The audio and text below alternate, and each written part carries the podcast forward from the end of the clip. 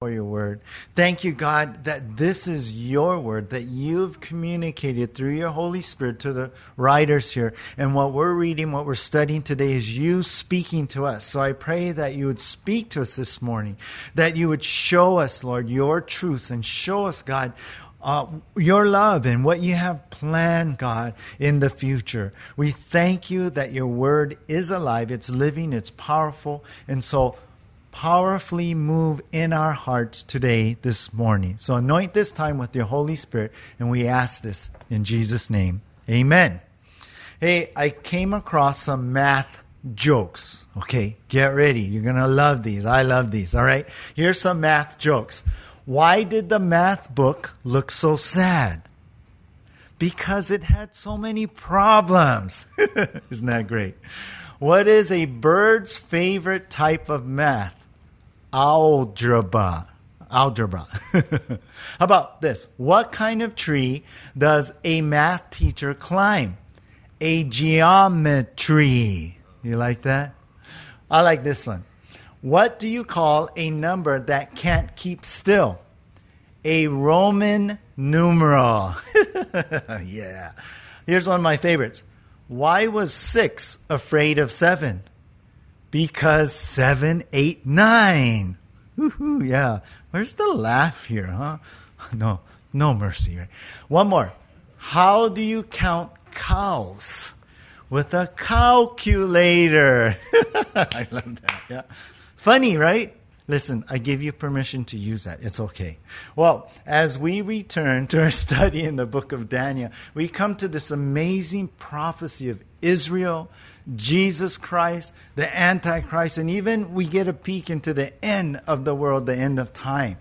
And today, as we come to this prophecy, we're going to be working with some numbers. It's, it's like we're going to math class, God's math class.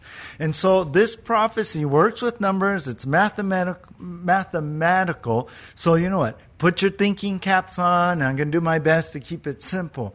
But today, we are going to study the 70 weeks of Daniel. And that's our title this morning The 70 Weeks of Daniel.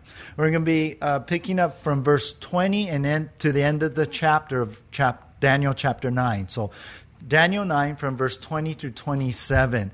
Uh, we left off at 19 last time, uh, a couple weeks ago uh, before Easter, but now we're back in Daniel uh, from verse 20 to 27. Now, I've broken up this passage into three parts, and this is our outline. Number one, the epic response. Number two, the end objectives. And number three, the exact calculations. So I'll give those to you and it'll be on the screen as we go. But this is the 70 weeks of Daniel. Let's begin with number one in our outline the epic response.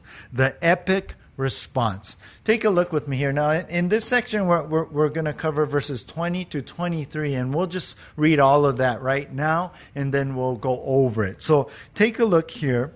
Daniel chapter 9, verse 20, beginning there. Verse 20, it says, While I was speaking and praying, confessing my sin and the sin of my people Israel, and presenting my plea before the Lord my God for the holy hill of my God, while I was speaking in prayer, the man, Gabriel, whom I had seen in the vision at the first, came to me in swift flight at the time of the evening sacrifice. And then uh, verse uh, 22 here. He made me understand, speaking with me and saying, O Daniel, I have now come out to give you insight and understanding. One more verse.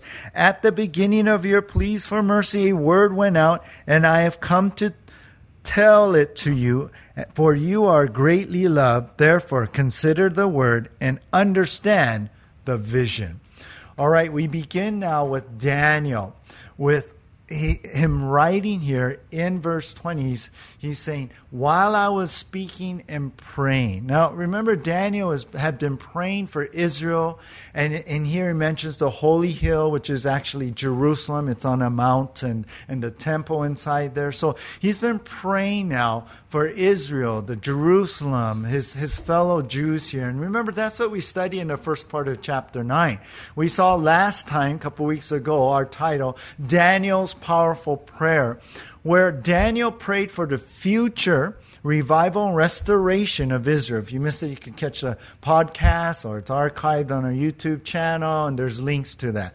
So, as he's praying now, this angel is dispatched and appears in the form of a man. That's why he says he sees this man. And, and you know what it is? It's Gabriel. Remember? It's the same angel who came to him in his first vision in chapter 8. Now, this angel is dispatched from God. God responds to the prayer, and the angel brings the answer to Daniel's prayer, which is, he says here, insight and understanding. To what? To the future of Israel. Daniel's been praying for this future and restoration, revival of Israel. And so, this is a prophecy or this vision we see in this last verse 23. It's a vision or prophecy of what's going to happen in the future of Israel. So this is like this answer to Daniel's prayer that he prayed in the beginning of the chapter. Now, before we go on, notice two things here. Gabriel appeared, right, at the time the Jews used to offer the evening sacrifices. So that was the time. Now there's there's no temple. They're in the Babylonian captivity. Daniel's in Babylon, and so there's no sacrifice going on. But at the evening sacrifices, which is 3 o'clock p.m., Daniel continues to faithfully pray. And isn't that great? Even in captivity, Daniel faithfully prays like he did when he was in Jerusalem. And I don't know, I'm just a side note, I was thinking about that is so great. Even in our quarantine or captivity, uh, we should continue to faithfully seek God and pray. And I think gathering together on Sunday morning like this is doing just that. And then notice something else. The second thing, Gabriel says to him in this last verse, in verse 23, he says to him, You are great greatly loved. Now, understand God loves everyone. He loves everyone. We know that from the Word of God. We know God is love and God loves everyone. But I believe what God is doing is He's giving recognition to Daniel's faithful prayers. That He's that his prayers, this faithful, continual prayers and consistent prayers, have deeply touched God's heart. So, in this first section, the idea is God answers Daniel's prayer by giving him this prophecy of the future of Israel. Now, this is the, that, that insight understanding. This is the vision, and that's where I'm keying this off of. And let me tell you, this, this one's monumental. This prophecy is monumental. This is a really big prophecy. So, God, in answer to Daniel's prayer, God gives Daniel the epic response. This is the response from God. This is the epic response. Philip Newell wrote that this is, this is what he said about Daniel 9, the greatest chapter in the book and one of the greatest chapters of the entire Bible. That's what he's talking about and focusing in this prophecy we're going to this vision we're going to be talking about. One pastor called it the backbone of prophecy. Now, why do they say this? Well, because all end time prophecy can be better understood by this epic response, this prophecy, this vision, this insight and understanding to what is coming for Israel. I mean, all, all of prophecy, even, even the first coming of Jesus, we understand a little bit more in this prophecy. So that's why this is the epic response. So here's our point here in our first section. As soon as he began to pray, God responded and answered with more than Daniel could have imagined. As soon as he began to pray, God responded and answered with more than Daniel could have imagined. You know what I think about? And we're going to put this on the screen. I think about Isaiah 65 24. It says, Before they call, I will answer. While they are yet speaking, I will hear. And that's Daniel there, right? As soon as he began to pray, God responded. He knew even before he prayed, and he answered with more than Daniel could have imagined. God came in, and he came in and answered God's uh, Daniel's prayer with this epic response.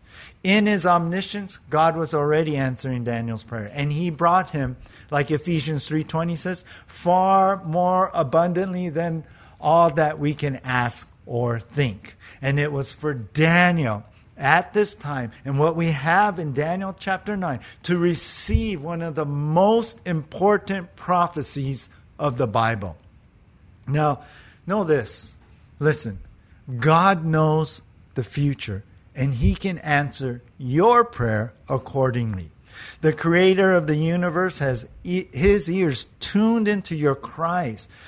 Understand, you are greatly loved also. He loves you so much as his child. So, you know, we need to go to him as believers. We need to know that God is already getting things ready for us to receive, and that answers, God responds to us.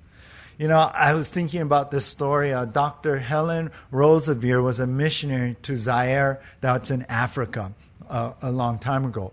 And she, she talked about this story of a mother on the mission station who had, who had unfortunately, you know, died after giving birth to a premature baby. Well, she writes this. We tried to improvise an incubator to keep the infant alive, but the only hot water bottle we had was beyond repair. So during devotions that morning, we asked the children to pray for the baby and for her little sister who is now an orphan. And then one of the girls prayed this Dear God, please send a hot water bottle today. Tomorrow will be too late because by then the baby will not be able to live. Oh, and dear Lord, send a doll for the sister show so she won't be uh, feeling so lonely. Well, you know what happened? That was the morning, right? That same afternoon, Helen, uh, the missionary, writes, a large package, package arrived from England. Eagerly, the children watched as we opened it. Much to their surprise, under some clothing was a hot water bottle.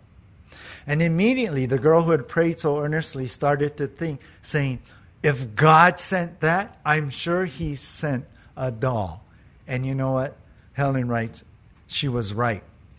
The missionary goes on to say this The Heavenly Father knew in advance of the child's sincere request.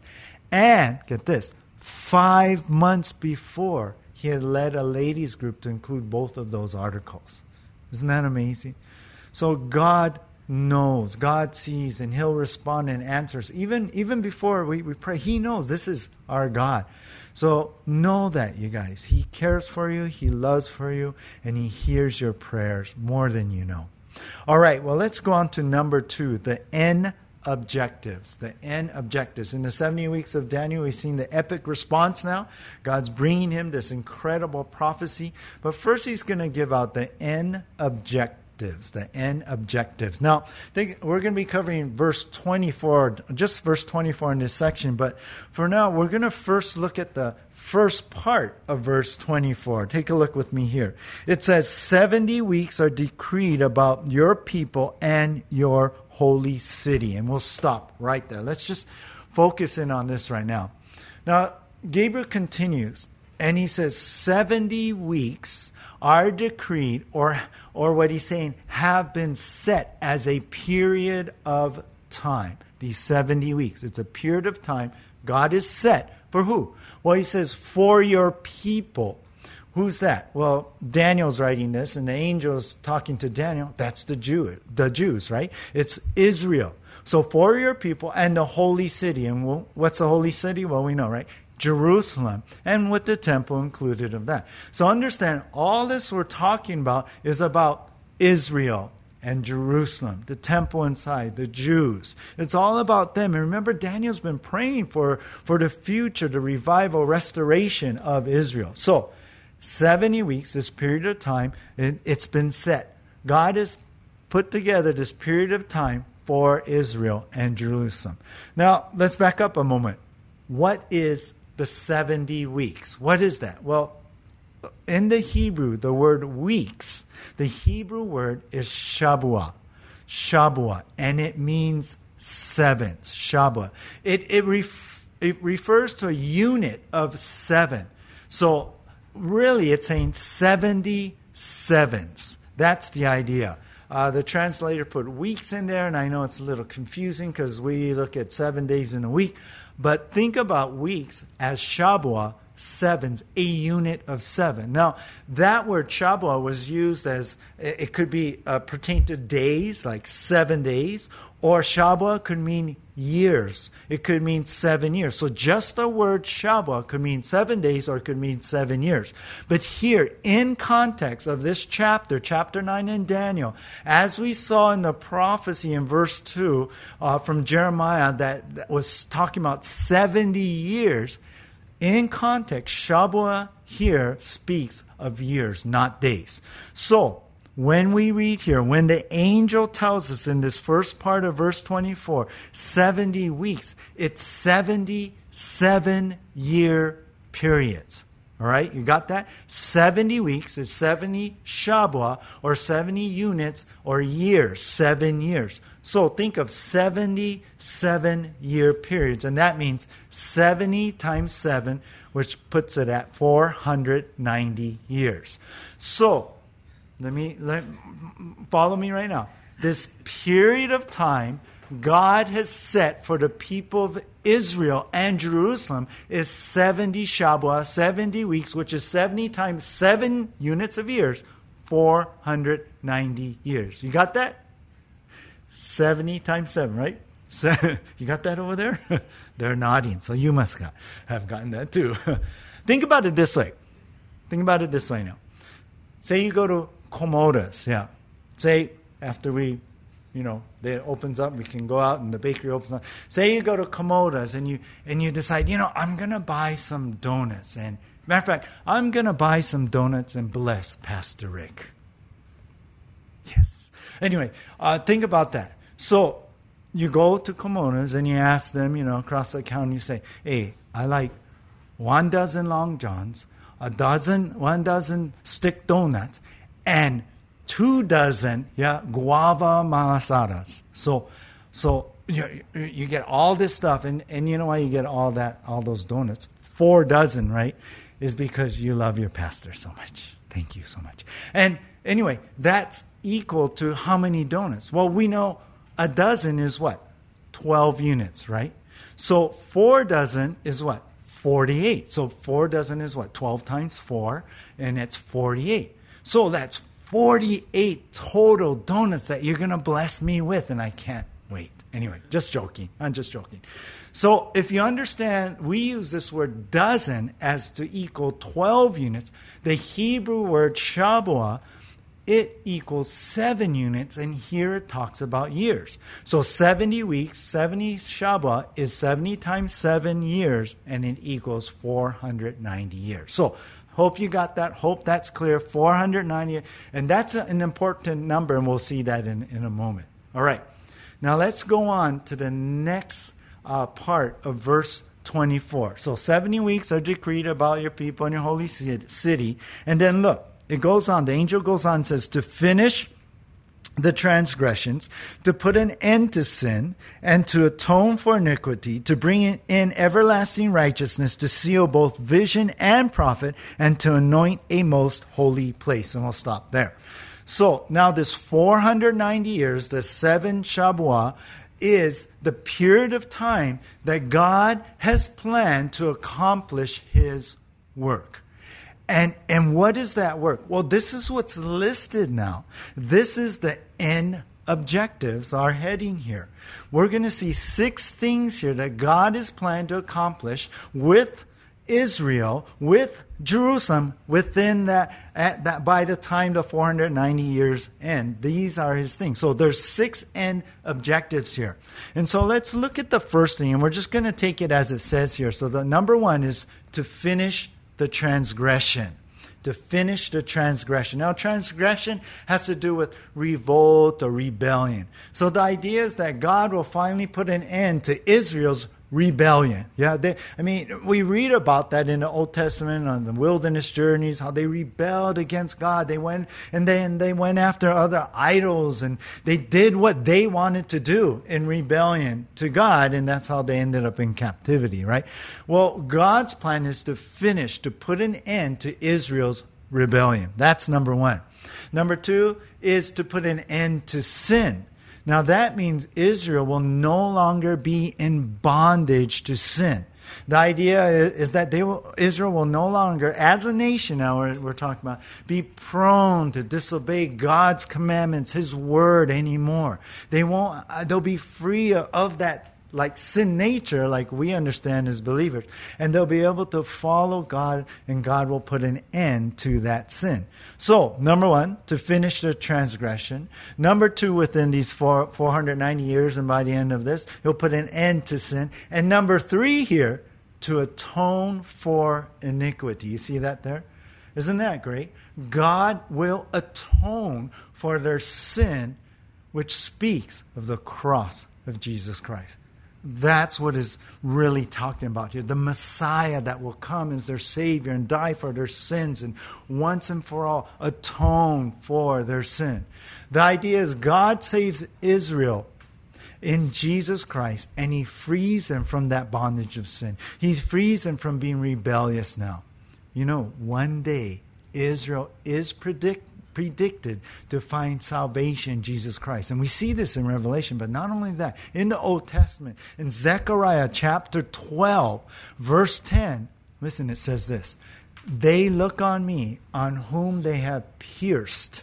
They shall mourn for him as one uh, who mourns for an only child.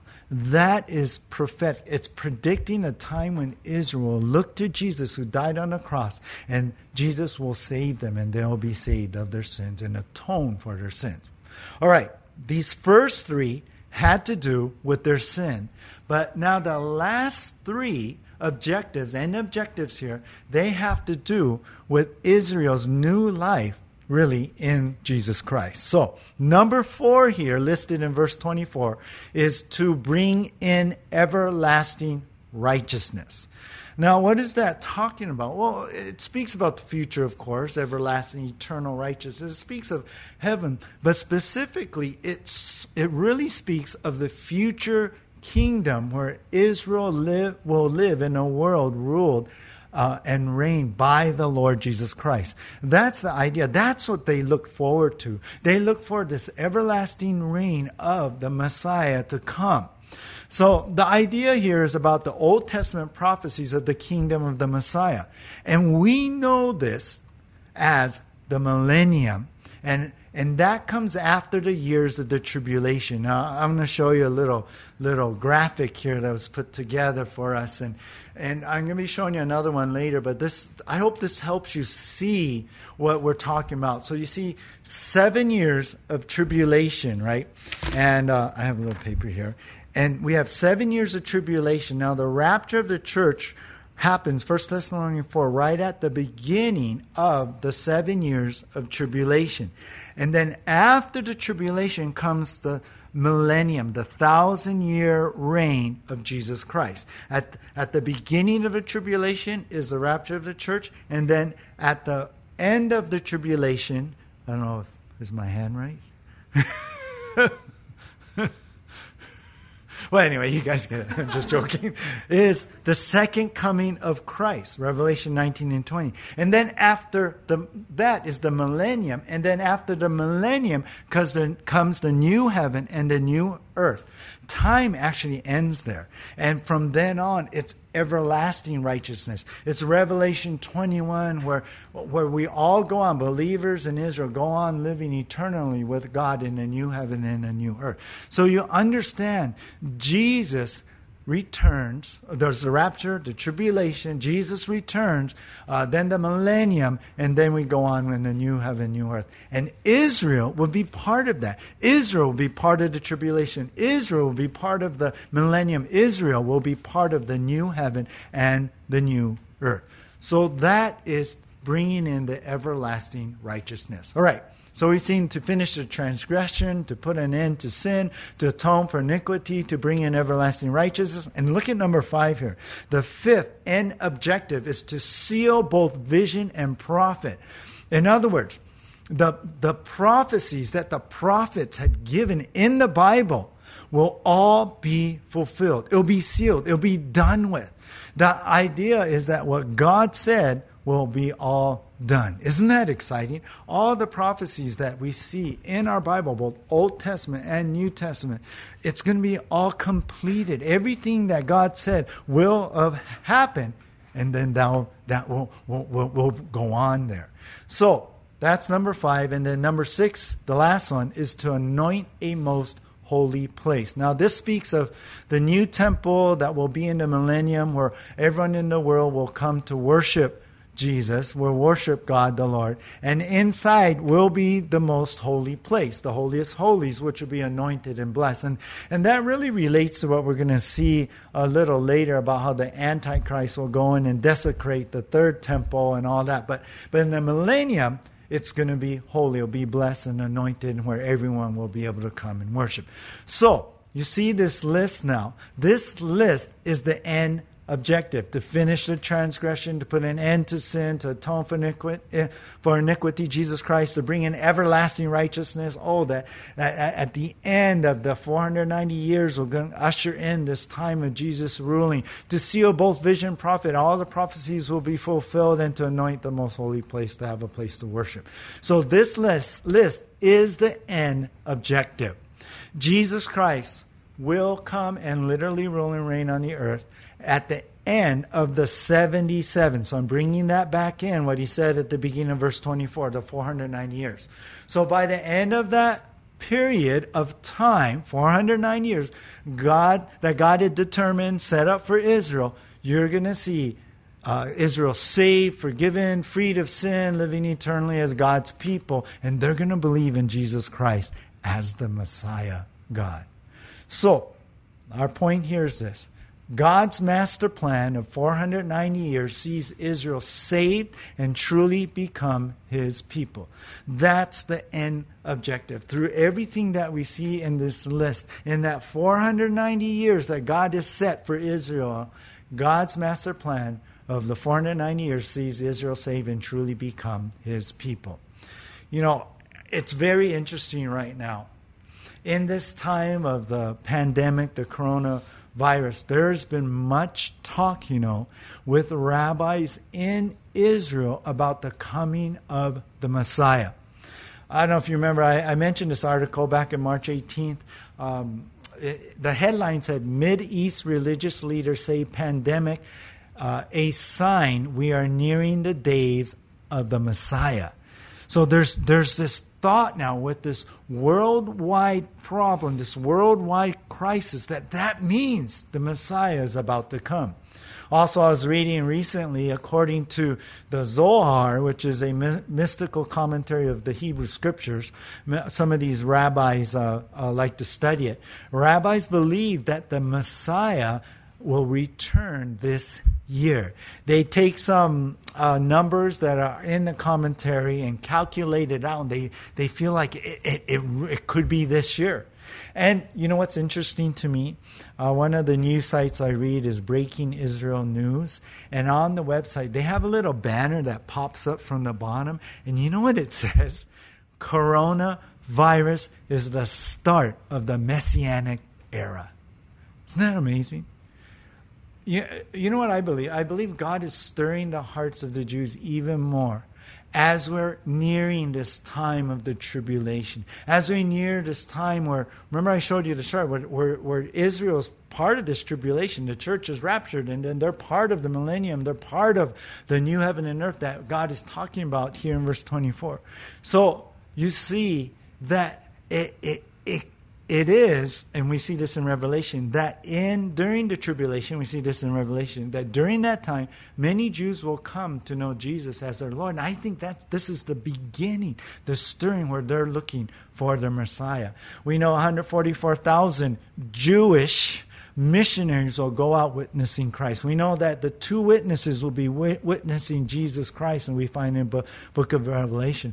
And I believe that right now the stirring is God beginning to draw their hearts, and then they're going to be told the truth about Jesus Christ and be saved. Well, know this though. Just as God has a master plan for Israel, you as a believer, God has a master plan for your life. You know, lately I've been praying and meditating and just praying to the Lord. I've been coming to God as Elohim. Genesis 1 1, right, says, In the beginning was God, and God and God created the heaven and the earth. The word God there, right, is Elohim. And that means the supreme. God the supreme. It means God the creator. It means God the sustainer. And He's the one who, who loves us. And, and this God is sovereign and powerful. And, and you know what? Elohim has a master plan, a goal for you. And for He has that in your future. Know that today. Elohim, you know? He, he's, he, he knows us so much. He, he knows the, the longings of our hearts. He can, he, he, he, he can fulfill the most deepest need that you have. Know that Elohim is there for you. I think about this Jeremiah 29 11. Going to put that up, I think. Uh, Jeremiah 29 11 says, For I know the thoughts that I think toward you, says the Lord. Thoughts of peace and not of evil, to give you a future and a hope.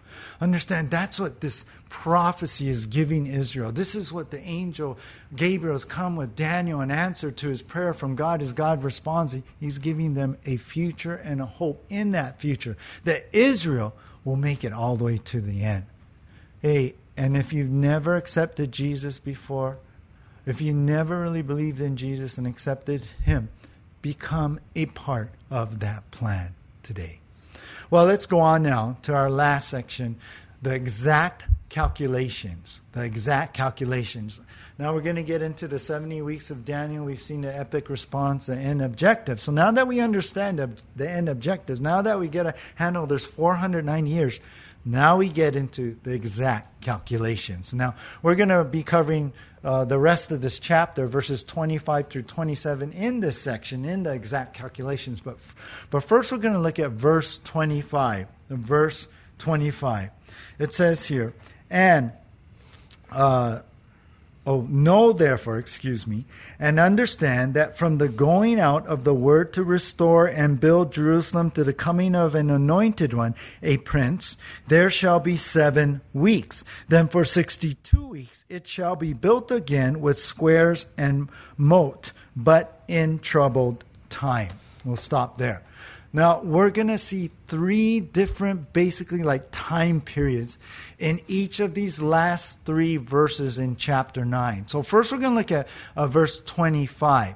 Uh, and in these verses, we're going to see three things. They're, they're going to talk of number one, the rebuilding of Jerusalem, number two, the redemption of the Messiah, and number three, the rise of the Antichrist. So each of these last three verses are going to be covering those three things. But first of all, now, verse 25, the rebuilding of Jerusalem. The rebuilding of Jerusalem. Okay, so verse 25 sets the beginning and the end of the rebuilding of Jerusalem or this first period of time. And remember this this all concerns Israel, concerns the Jews, concerns Jerusalem, the temple and all that. So it's all remember this prophecy is focused on that. So the beginning time we see here in verse 25 it says from the going out of the word to restore and build Jerusalem. That's the beginning mark.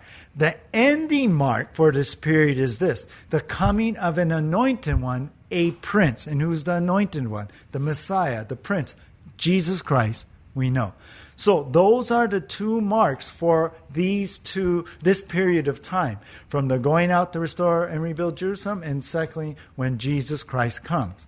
Now now, added to that is a little bit more information. Added to that is the time of rebuilding of Jerusalem, which is given here seven weeks. So that's how long Jerusalem it'll take for Jerusalem to be rebuilt. That's a total amount of time, seven weeks, um, seven what? Shabua, right? So seven years plus we see here in verse 25 62 weeks. So after the first seven weeks is another 62 weeks that are going to go on where Jerusalem stands.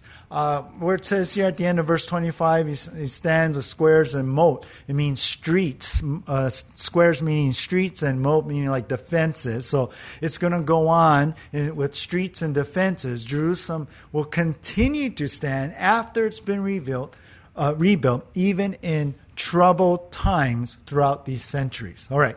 So there's seven weeks we see here, right, in the middle of verse 25, plus 62 weeks. If you total that up, it's 69 weeks. It's just broken, broken up because the rebuilding will take seven weeks and the rest of the time it'll stand will be 62 weeks. All right. So the decree to rebuild Jerusalem to its completion now, and you can see this, right, will be seven weeks or seven shabua, right? Seven, seven, which is what? That's right. Seven times seven equals 49 years, right? Seven, seven years is 49 years. So you see that. Pretty, not too hard, right? Uh, you, you, can check check with your calculator if you want, but I already did. So, you know, I, I can't think that well anyway. So 7 times 7, if you know your times table, you don't need that, is 49 years. So that's from the decree to rebuild Jerusalem to its completion is 49 years. And then from the time that that's finished to the coming of the Messiah will be 62 Shavuot. And that is seven years, right? So 62 times seven years is what? 434 years. You cheated. You looked on the screen, right? well, anyway, we put it up there to make it easy. So you you understand now when you add it up, the 49 years of, and the 434 years, it equals 483 years. So from the decree to rebuild Jerusalem to the coming of the Messiah will be a period of time 483 years. Now this is important. So just just keep that number in mind if you're taking notes, write these things down. So we see 483 years. Now, follow me here for a moment. All right. In 586 BC, Jerusalem and the temple was destroyed. You remember by who? The Babylonians, right? Nebuchadnezzar came in, put a siege around the city. Finally, after many years, he came in and, and, and he destroyed, right, the temple, the city, and took the Jews into captivity. And this is how Daniel is in Babylon, right? So then, after that, came who? The Medo Persian Empire. Remember our studies? They came, took over, defeated Babylon right? And after they came in, as we've been studying and seeing the prophecies, Cyrus, the king, right, of the Medes and Persian, uh, uh, allowed, right, the Jews to return to the land. So they went back to the land, and this is Ezra, the book of Ezra. They went back to start rebuilding the temple, laying the foundation, and all. That's that's the book of Ezra, and so they went back there. But there was a decree that was put out to rebuild Jerusalem. And we find that decree, you know where? Nehemiah. That's right. You guys who, who, who've been studying with us, right? We study Nehemiah. Nehemiah chapter 2, a decree went out, right, to rebuild the city from the Medo Persian king, Artaxerxes, to rebuild the city wall and Jerusalem. So so the temple was, was rebuilt, but not the city yet. It was in shambles. But later came this decree to rebuild, this order to go and rebuild the wall and Jerusalem. And listen to this it is dated in Nehemiah chapter 2, verse 1, as the it happened the 20th year of King Artaxerxes, which is actually translated into March 14th, 445 BC. So 445 BC, that's the date, that's the year that this order went out to rebuild Jerusalem. By the way, much of what I'm telling you is from research and work of many scholars, and a book by Sir Robert Anderson called The Coming Prince. And, and it, it, everyone refers to his research. And it was actually, uh, they, it was actually looked over again and made sure it, all, it was accurate by um, other scholars and stuff in England. Well, so uh, uh you can look at this graphic now. You see in 445 BC went out that decree to rebuild Jerusalem. Well, seven times seven years later, right? 49 years later, at 396 BC, Jerusalem was finished building. That's that 49 years, just as prophesied. All right? All right. from that decree from March 14, 445 BC to the coming of the Messiah, right, is that seven, uh, seven years, 49 years. And then what was added? 62 weeks, 62 Shabua. So 62 times 7 puts 435 years. So if you add that together, you put it together, right? There we have 483 years. So at the end of that 45, I mean, at that 483 years, right, is when the Messiah is to come. All right? Do you get that now? You following me? The 7 plus the 62, 69 years, or we put it all together with the 7, that's 4, 483 years. So from 445 BC, right, you go all the way, fast forward from when it's done, 396, and you fast forward to, to the end of the 483 years, or the end of the 62, 7 to 434 years, right? That's when the Messiah appeared. So when did Jesus appear? Well, let me tell you. Sir Robert Anderson, in his book, calculated all of this out. This is what he did. He took 483 years, right, and multiplied it with days. Now, um, in the Jewish calendar, uh, uh, their year is 360 days. It's not 365. We follow a Julian calendar, calendar. The Jews follow a lunar calendar, 360 days. So he multiplies 483 times 360, and he comes up with 173,880 days. I think I forgot to give you guys that, but 173,883 days. 173,880. So he came up with that 483 times 360. And then, taking into account leap years, the Jewish calendar, which is 30 days in a month, he, he took that 173,883 days and arrived now at this date. And this is what's on your chart 32 AD, April 6th. You can write that down. April 6th, 32 AD. So, he went from 445 BC, March 14, which we find in Nehemiah chapter 2, and, and he added all these years, multiplied, added all these years, and, and into day, you know, multiplied them into days, and he came with this date, April 6th, 32 AD, which is the same week that Passover was celebrated that year. Now, isn't that amazing? Passover, right? It was during that time when Jesus died on the cross. He was the Passover lamb. So this is this is amazing. Now, that day, April 6th, uh, Passover was April 10th. If you back up four days, on that day, April 6th, that was the day we know from Scripture that Jesus came riding into Jerusalem. Now, remember the concern was it, it, this is all about Israel and Jerusalem, and here's Jesus, Palm Sunday, riding into Jerusalem on a, a, donkey, right? And what happened? People put their clothes on the ground in honor of him. And in Matthew 21, what were they crying? Hosanna to the Son of David, the Messiah. Blessed is he who comes in the name of the Lord. Hosanna in the highest. Hosanna means save Lord. This was this Palm Sunday. This was when we see Jesus presented now himself as the Messiah.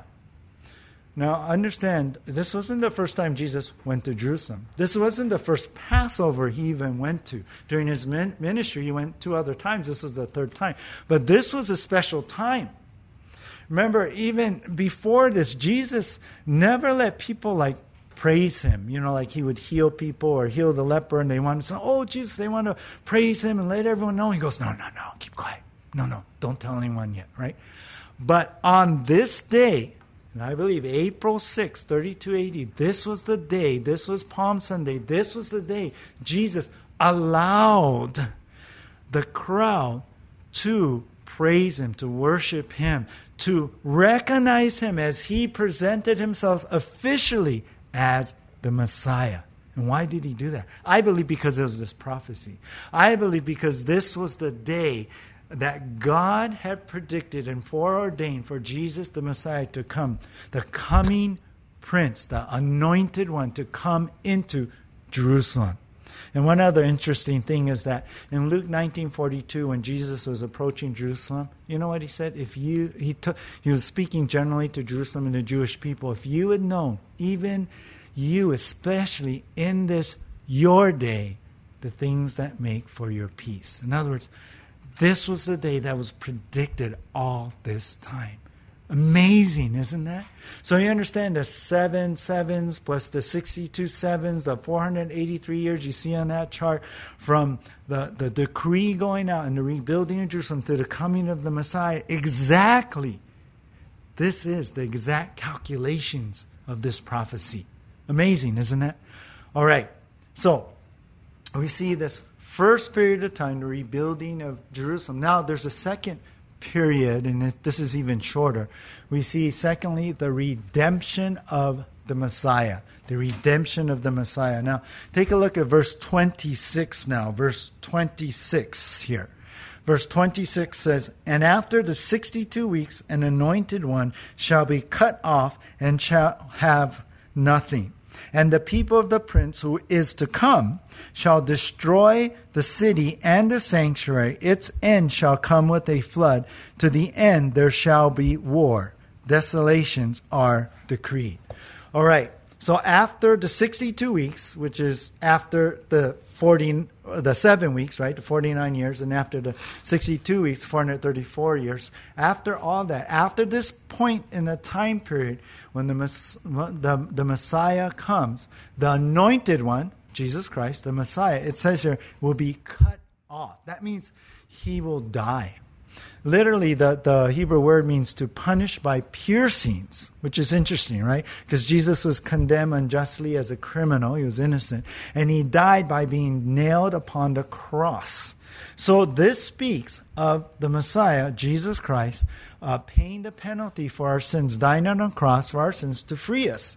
This is the redemption of the Messiah. This, the, the, this is what we're talking about right here at that line, and you can see on that graphic with that too. But then it says in this verse, the people of the prince who is to come. And who is the prince who is to come? That's the Antichrist.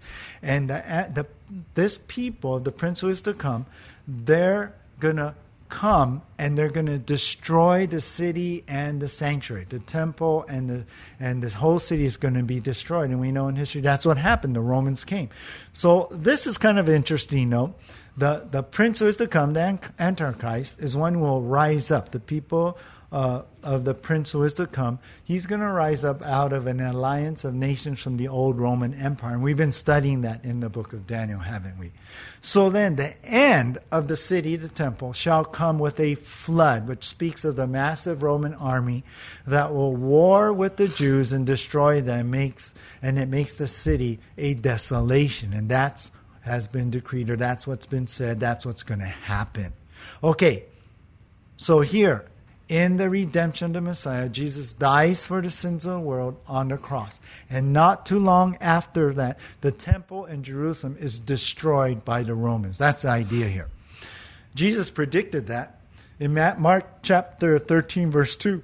Excuse me. He said, There will not be left here one stone upon another that will not be thrown down. And that's exactly what happened, you guys. In 70 AD, uh, almost 40 years after Jesus died on the cross, the Jews rebelled against Rome. They totally turned against Rome, and the, Rome, the Roman army came in with a force, burned down the, the temple, destroyed the city. And you know, all the gold that was in the temple melted in between the cracks of the stone structure that was uh, put together, and they toppled each stone to get to the gold and grab it. I remember seeing toppled stones like that in uh, Jerusalem on our last trip to Israel. So, isn't that amazing? This is the exact calculations of this prophecy. At that time, the Messiah was cut off. He comes in, right, at that point, 483 years, but then he's cut off in that same time. And then almost 40 years later, uh, the Jerusalem is destroyed. All right, okay, so we have the time these time periods first, the rebuilding of Jerusalem, right, from uh, 445 BC to 483 BC, and then comes the redemption of the Messiah. But then the third period is the rise of the Antichrist. Now look, take a look at verse 27. Verse 27, our last verse. It says here, And he shall make a strong covenant with many for one week, and for half of the week he shall put an end to sacrifice and offering, and on the wing of abomin- abomination shall come one who makes desolate until the decree decreed end is poured out on the desolate. So here's the last part. Finally, we see that he it says here in um, verse 27 he who is that it's the prince who is to come verse 26 the antichrist he will make a strong covenant covenant. In other words he'll broker this deal with many the jews israel. And it will be for one week not seven days. What's the word? Shabua right? For one seven year period. One times seven and that's what? Seven years right? Then at the half of the week, half of the Shabbat, three and a half years, he'll put an end to sacrifice and offering. So this deal with the Antichrist has to do with the with the Jews being able to give sacrifice and offering where in the temple. Now, since the temple was destroyed, right? Right in, in this earlier verse, right? In verse 26, this must be a rebuilt temple so I believe the Antichrist will make a deal in rebuilding that. And we know in Revelation, we see uh, John measures a rebuilt temple. But halfway through his deal, his, his little uh, contract he made for seven years of this temple of peace, halfway through, three and a half years, half of Shabuah, he breaks that agreement. And he will, the verse says, on a wing of abomination shall come in him make desolate. In other words, we've talked about this. The Antichrist will desecrate the temple in the abomination of desolation. He'll stand in the temple, in the holiest holies. He'll declare himself God and require the whole world, especially Israel, to worship him. But that will last until the decreed end. And you know what that is? Jesus Christ coming back at the end of the tribulation. And that and will be poured out on this desolator, the Antichrist. So that marks the end of the period of time of the 490 years when Jesus Christ comes, makes an end to the Antichrist. So the 77s, the 409 years, that's the end there now. Okay, so one week, one time seven years, is the last seven years. And that's when the Antichrist will rise up, make a deal with the Jews, rebuild the temple, break his, his agreement, declaring himself God and allow, uh, uh, you know, call, requiring all everyone to worship him as God. That's the mid mark, three and a half years. But Jesus will come at the end, at the end of that seven year period. Now, notice something here. We have at 445 BC, that first seven weeks, right? Seven Shabua. Then we have 62 Shabua until the coming of Christ, and that gives us what? 69 in total, right? Now, what was, how many Shabua did God set for Israel? 70. So what's 70 minus 69? One week. There's one week left. And what's that one week? Well, we just looked at it. It's when the Antichrist rises up. So this is the period of time that last uh, of the 490 years God has set to deal with Israel. So I want, I want to point out something here too. The rebuilding of Jerusalem, the redemption of the Messiah, right, has already happened. It's in the past. But number three, the rise of the Antichrist has not happened yet. Now look at this chart again. If, um, uh, uh, look, look at this chart. So notice that before the start of that last seven years, the last seven where the Antichrist rises up, right? There's a there's a gap, right? From, from we have the the first sevens, and then the sixty-two sevens, and then uh, Christ comes and the cross, and he dies on cross, and he's cut off. But now there's that gap, right, right in there. What is that? What's going on there? Isn't it 409 years? Yep, it's going to add up to 409 years. But in that gap, and you see on your graphic, is the church age. You see, because after the rejection of Jesus Christ, the clock on this whole 490 time year has stopped for Israel. God is no longer working with Israel, He's working with the church right now. Only that first 483 years, that period of time God set for Israel, that is past, and He worked with Israel in that way. But when Christ came, He was, he was uh, uh, rejected. Now there's still one last seven years left. But God has stopped the clock on what He set for Israel, and now it's the church age. But the clock will start up again. When? When the church is raptured. That's the end of the church age. And when the church is raptured, goes home to be with Jesus, then God will now turn his, his, turn toward Israel, start working with them and deal with Israel, like Ezekiel 38, 39, save them from the attack of Magog and the Muslim nations. And then he'll begin to witness to them, the 144,000, the two witnesses, and he'll begin to deal with Israel again.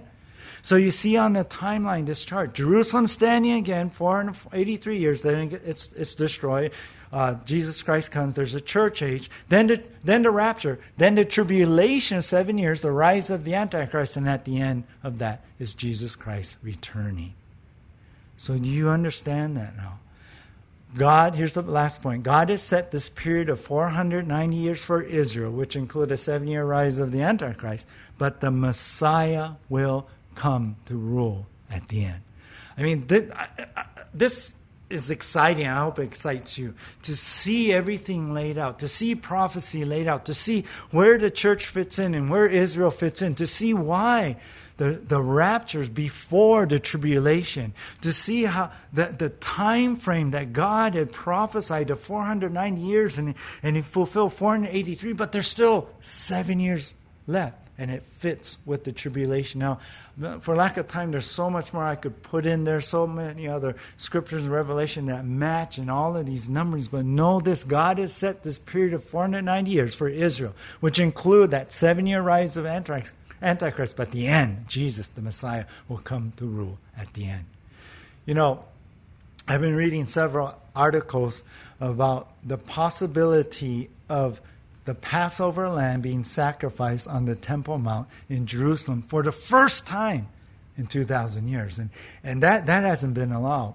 It said that the Prime Minister Netanyahu was actually considering this, but when all these restrictions came with the pandemic, you know, no social gatherings, the rabbis actually dropped the request and didn't do that. But that just speaks of this heightened desire for this effort to rebuild the temple. And, and, and it's more than ever, you guys. One rabbi even said this that the coronavirus will not go away unless the temple is rebuilt. Now, there's some radical rabbis out there thinking this, but that's the feeling, that's the, the thought, that's excitement that they feel the temple will soon be rebuilt. Do you know for many years now they have made preparations for the third temple? I mean, the first time I went to Israel was in 1999. And we went and visited in Jerusalem this place called the Temple Institute. And they were already beginning to make the implements that the priests used in the Old Testament in the temple sacrifices. And then through the years, I would read articles about they made the altar, a, a mock of the altar. They've getting the stones for, for different parts of the temple. They even have architectural designs for the temple itself. They've made the priestly clothes that the priests are supposed to, to wear. They, they even claim right now they're raising the red heifer. You have to have a red heifer to sacrifice to use as a ritual purifying uh, uh, uh, ceremony for the priest to purify the priest. And you know what? They a couple years ago I read they even have chosen priests from the line of Aaron that they they they tested through DNA testing and um, I, I, don't, I don't understand. I mean, how do you know you're from Aaron's line? But so, they're putting this all together, getting ready for the temple to be rebuilt, the third temple. And so we see here in Daniel, and what is found in Revelation, that there will be a third temple, and we're coming to the edge, you guys, of that time period. We're right there. These are these signs that this last seven years, with the rise of the Antichrist, when God deals with Israel once again, it's stirring right now. So listen, it's time to get serious with the Lord. If you have not been walking, you should. You should start walking with the Lord again. If you've been dragging your feet about giving your life to Jesus, do it now. It's time. The clock for Israel has stopped at that 483 year mark. It's been the church age for centuries, but God's hand is on the timer and He is about to start it again for Israel. Think of it this way if the first 483 years for Israel all came to pass, then you know what? The last seven years will happen. God is exact in his calculations. Yes, no one knows the day and no hour. Jesus said that, you know, Matthew 24, 36. But we can see the signs that it's coming soon. Let me close with this. I heard about one pastor who told another pastor, I don't preach on future prophecies, it's just a distraction from the present. But then this other pastor replied, Well, if that's the case, then there are sure a lot of present distractions found in the Bible today. And that's what it is, guys. We see the Bible come alive. Remember, prophecy is history written beforehand. Uh, one one uh, website even puts it as uh, uh yesterday's prophecy is today's headlines. I like that. Did you know that there are over 300 predictions of Jesus' first coming when he came, born a baby, born to a vir- uh, virgin, dying on a cross, all that? Do you know there's over 300 and they all came true? Did you know that there's over a thousand predictions of Jesus' second com- coming? And did you know that many of those have already come true? And the biggest one, Israel is a nation now. Do you think that every one of, of them will still come true? I believe they will. I believe Jesus is coming soon. That's my calculations. What's yours? Especially with this prophecy, the 70 weeks of Daniel. Let's pray. Lord, thank you for your word. Thank you for what we have discovered today and what you've given Daniel so long ago. Lord, before any of this happened, you gave Daniel this plan. You gave him the calculations, the numbers of exactly when uh, you would come, the Messiah would come, and exactly what's going to happen in the last seven years in the tribulation time, the rise of the Antichrist. You gave exactly, Lord, the re- redemption of the Messiah and the rebuilding of Jerusalem. All this we, we, we can look back and see, except this last seven years. And so, Lord, we know it will happen, and we can see the signs from other prophecies that it's coming soon.